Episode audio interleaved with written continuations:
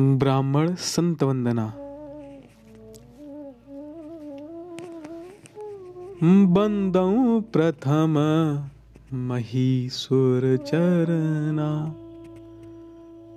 मोह जनित संशय सब हरना।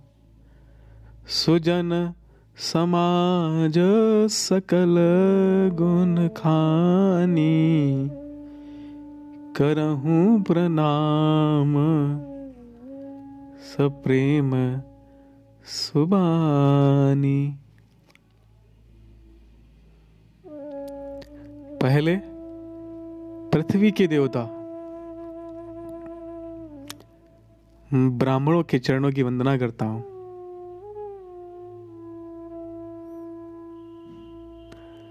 जो अज्ञान से उत्पन्न सब संदेहों को हरने वाले हैं फिर सब गुणों की खान।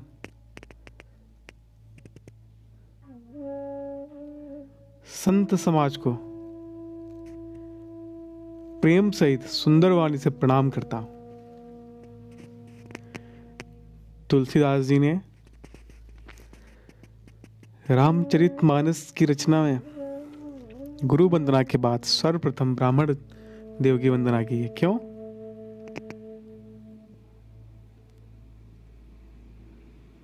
उसका एक बहुत प्रमुख कारण है।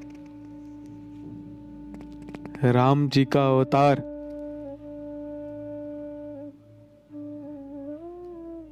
किस लिए हुआ? विप्र, धेनु, सुर, संत, हित। लीन, मनुज, अवतार। विप्र, ब्राह्मण। धेनु गाय, सुर देवता, संत हित। इनके हितों की रक्षा करने के लिए।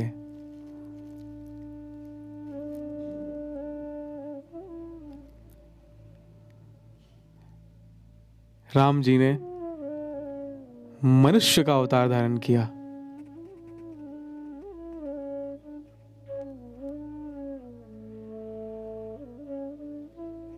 ब्राह्मण।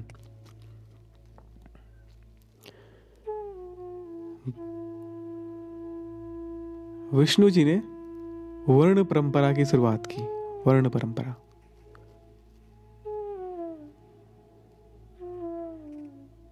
और विष्णु जी के वर्ण परंपरा में मनु स्मृति में कहते हैं, विष्णु जी के चार पुत्र, ब्राह्मण, क्षत्रिय वैश्य शूद्र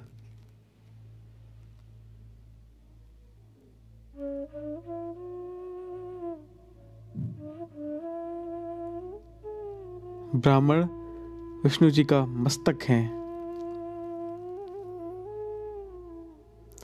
विष्णु जी के हाथ क्षत्रिय हैं।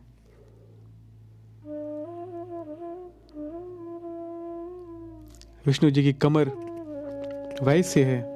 और चरण शूद्र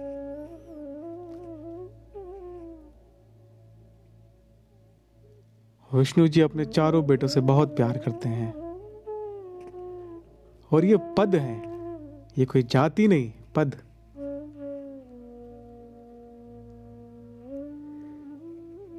जो वेद पाठी होगा, जो वेदों को जानेगा, शास्त्र को जानेगा, पुराण को जानेगा खुद समझेगा, फिर दूसरों को समझाएगा, वो ब्राह्मण होगा।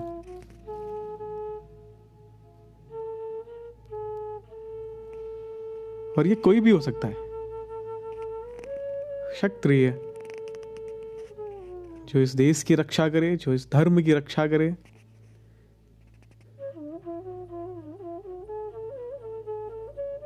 जो यज्ञ की रक्षा करे, गाय की रक्षा करे वो क्षत्रिय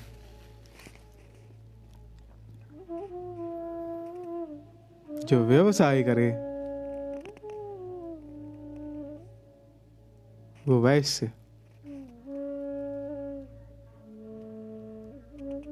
और जो साफ़ सफ़ाई का ध्यान रखे, वो शूद्र।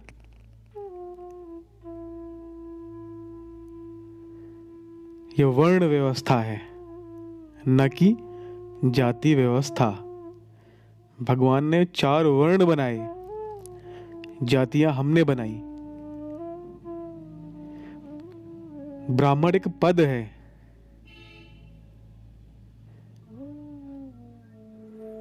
मनुस्मृति में एक श्लोक है। ब्रह्म जानेति। सब ब्राह्मणा, जो ब्रह्म को जानता है, वो ब्राह्मण है। और वो कोई भी हो सकता है। वो किसी भी वर्ण का हो सकता है।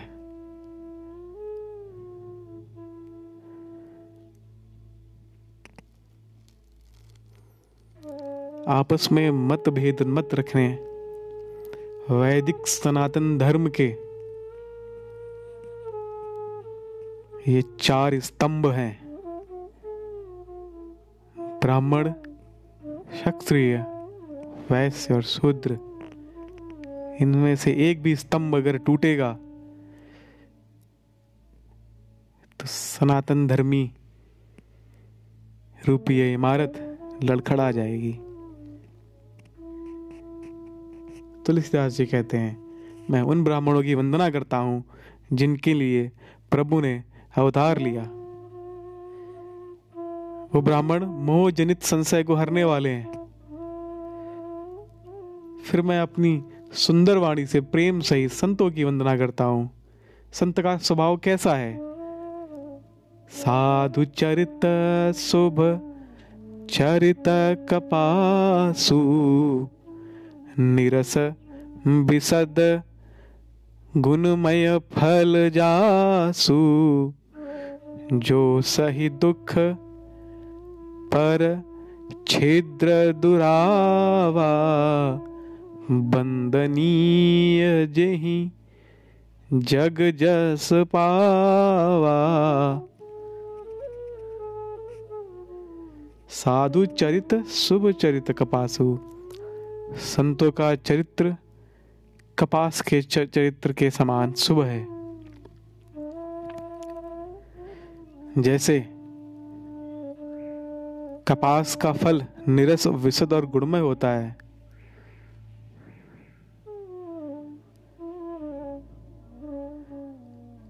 कपास की डोडी निरस होती है। संत का चरित्र भी विषयाशक्त नहीं है, वह भी निरस है। निरस का यहाँ अर्थ है विषयाशक्ति ना होना, जिसने अपने विषयों पर नियंत्रण रखा हो। कपास उज्जवल होता है संत का हृदय भी अज्ञान और पाप रूपी अंधकार से रहित। संत वो है जो सदैव राम चरणारविंदम है। इसलिए वह विशद है, बड़ा है।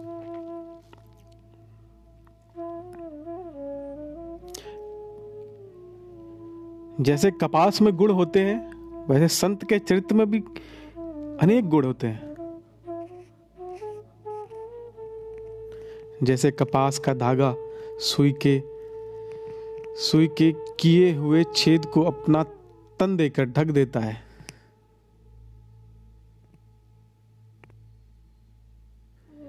कपास को काटे जाने पर, उसको पीटे जाने पर कष्ट सहते हुए वस्त्र बनकर दूसरे की नग्नता को दूर करता है। वैसे ही साधु का चरित्र है। जो दूसरे के हिय में राम रूपी प्रकाश को ज्वलित रखता है। मुद मंगलमय संत समाजू, जो जग जंगम तीरथ राजू। राम भगति जासुर सरिधारा सर सही ब्रह्म विचार प्रचारा। मुद मंगल मय संत समाजो। संतों का समाज आनंद और कल्याणमय है। जहाँ संत रहते हैं, वो समाज, वो स्थान कल्याणमय है। संतों का समाज चलता फिरता तीर्थ राज है।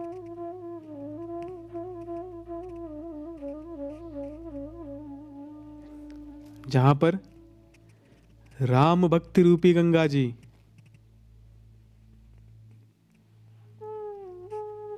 ब्रह्म विचार का प्रचार सरस्वती जी हैं।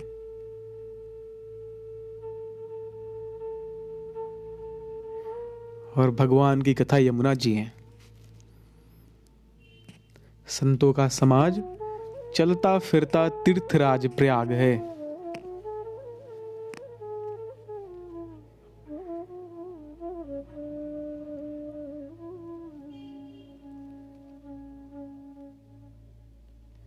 भगवान विष्णु और शंकर जी की कथाएँ त्रिवेणी रूप से सुशोभित हैं, जो सुनते ही सब आनंद और कल्याण को देने वाली है।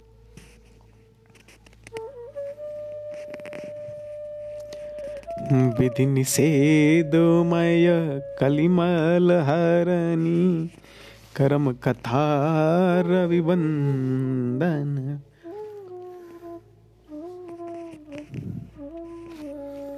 बट विश्वास, अचल निज धर्मा, तीरथ राज, समाज सुकर्मा। सब ही सुलभ सब दिन सब देसा, सादर सेवत सादर समन कलेसा।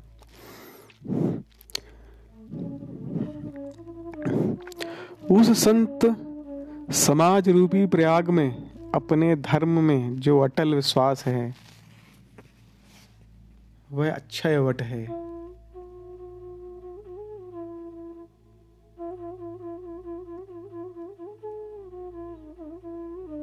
और जो उस प्रयाग में किए गए हुए शुभ कर्म हैं,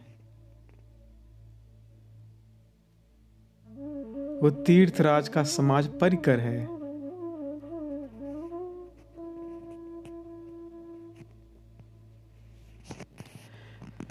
संत समाज रूपी प्रयागराज सुलभ है।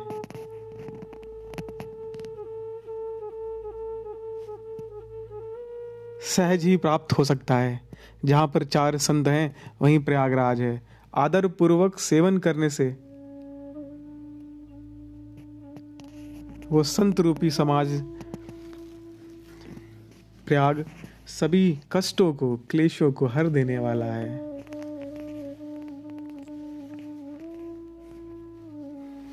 वह तीर्थराज अलौकिक है, अकथनीय है, तत्काल फल देने वाला है। उसका प्रभाव प्रत्यक्ष है।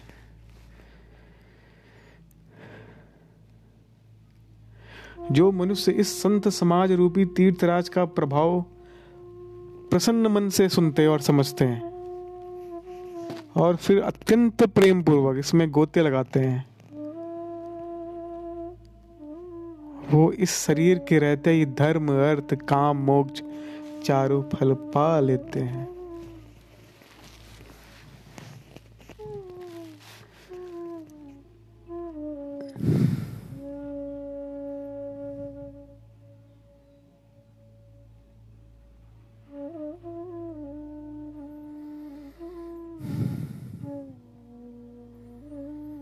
और ये प्रयागराज कैसे सुलभ होगा?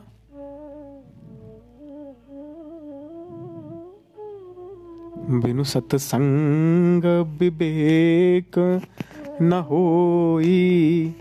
राम कृपा बिन सुलभ न सोई।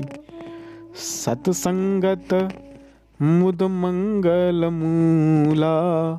सोई फल सिद्धि सब सा धन फूला।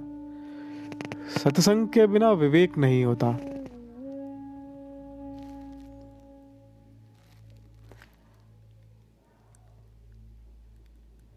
विवेक क्या है?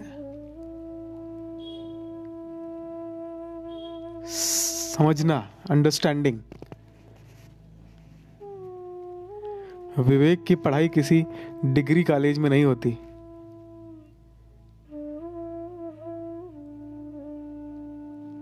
विवेक क्या है? विद्यालयों में पढ़ाया गया ज्ञान खर्च कैसे करना है? ये विवेक है।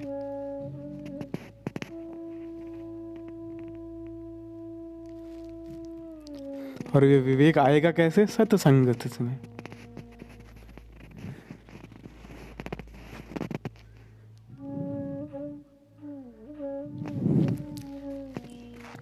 सठ सुधरही सतसंगति पाई। पारस परस कुधात सुहाई। दुष्ट भी सत्संगति पाकर सुधर जाते हैं। जैसे मैं, जैसे पारस के स्पर्श से लोहा सुहावना हो जाता है।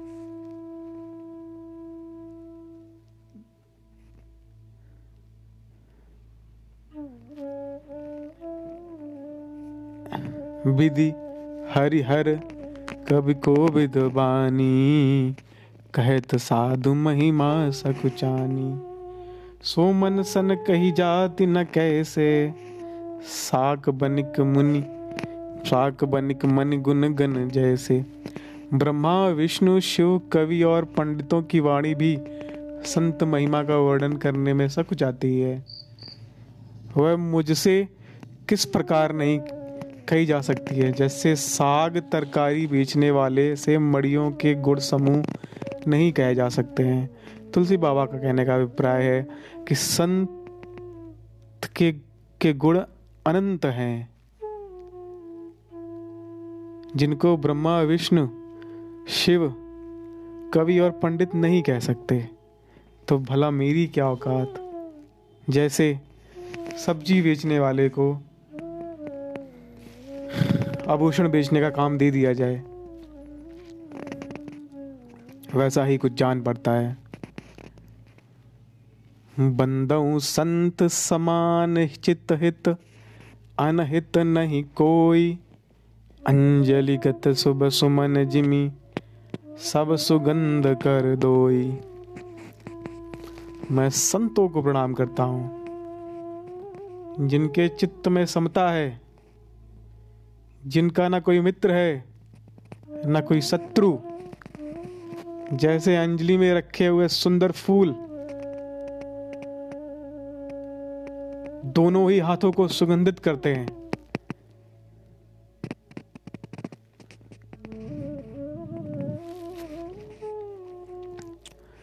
संत सरल, चित जगत हित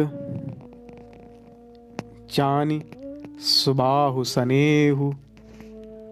बाल विनय सुन करी कृपा। राम चरण रति देहु। संत सरल हृदय और जगत के हितकारी होते हैं। उनके ऐसे स्वभाव और स्नेह को जानकर मैं विनय करता हूँ। मेरी इस बाल विनय को सुनकर कृपा करके श्री राम जी के चरणों में मुझे प्रीति दें। मैं ऐसे तमाम संतों को प्रणाम करता हूँ और मैं उनसे आशीर्वाद की यह कामना करता हूँ कि मुझे भगवान राम के चरणों का अनुराग मिले, उनके चरणों का प्रेम मिले। जय श्री राम।